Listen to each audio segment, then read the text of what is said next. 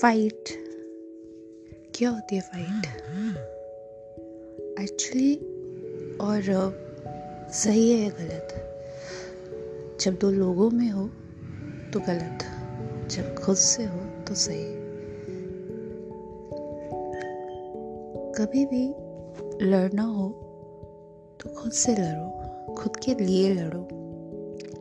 सही या गलत नहीं मालूम, मगर सबसे बड़ी फाइट ना यही होती है। खुद के लिए लड़ना और खुद से लड़ना। दूसरे से तो बहुत आसान से इजली आप विंग कर जाते हो। मगर खुद से जब लड़ाई होती है तो समझ नहीं आता कि आप कहाँ जीते हो कहाँ हारे।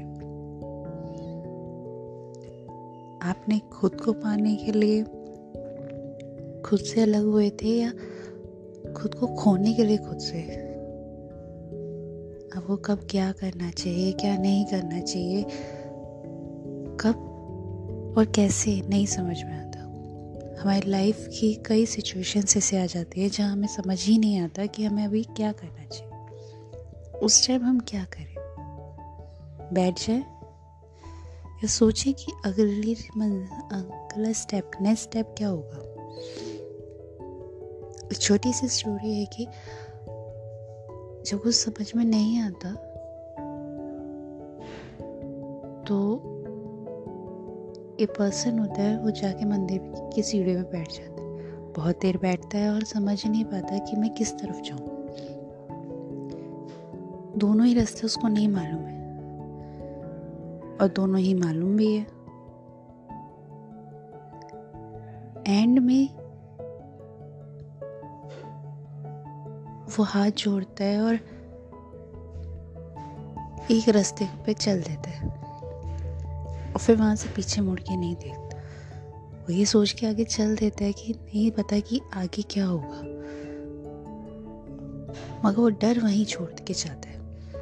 एग्जैक्टली मगर वो डर जो अंदर बस गया है, जिसने अंदर जाके अपनी स्पेस बना ली है लाइक सब कहते डर मिटा दो, डर मिटा दो। हाउ इज़ पॉसिबल आप एक पेपर पे पेंसिल से डार्क पेंसिल से कुछ लिख देंगे और उसे रेजर से रब कर भी दोगे तो क्या वो रब करने के बाद वो निशान मिट जाएगा?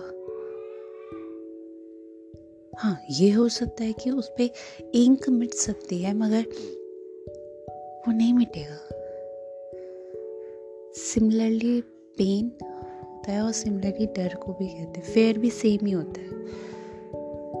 वो नहीं मिटता। हाँ टाइम के साथ वो शायद थोड़ा धुंधला पड़ जाए, थोड़ा फेडेड हो जाए, थोड़ा सा बट बट वो रुकेगा नहीं। वो हटेगा नहीं। जब तक हम खुद मेहनत नहीं करेंगे। हमारा खुद का हार्डवर्क इतना होना चाहिए कि हम खुद का डर जो होता है ना फेयर उसको एक टाइम के ऊपर मिटा दे, कम कर दे या किसी को शो ना होने दे। क्योंकि अगर कि अपना फेयर किसी को शो होने दिया तो अभी हमारी चॉइस है कि हमें क्या करना है, कैसे आगे कंटिन्यू करना है, कैसे क्या करना है। अपना डर अपने लिए छुपा लो, अपने लिए अपनी गॉड को दिखा दो, मगर किसी और को दिखा मत दिखाना। कि यू नेवर नो कि उस फेयर का फिर क्या हो। All the best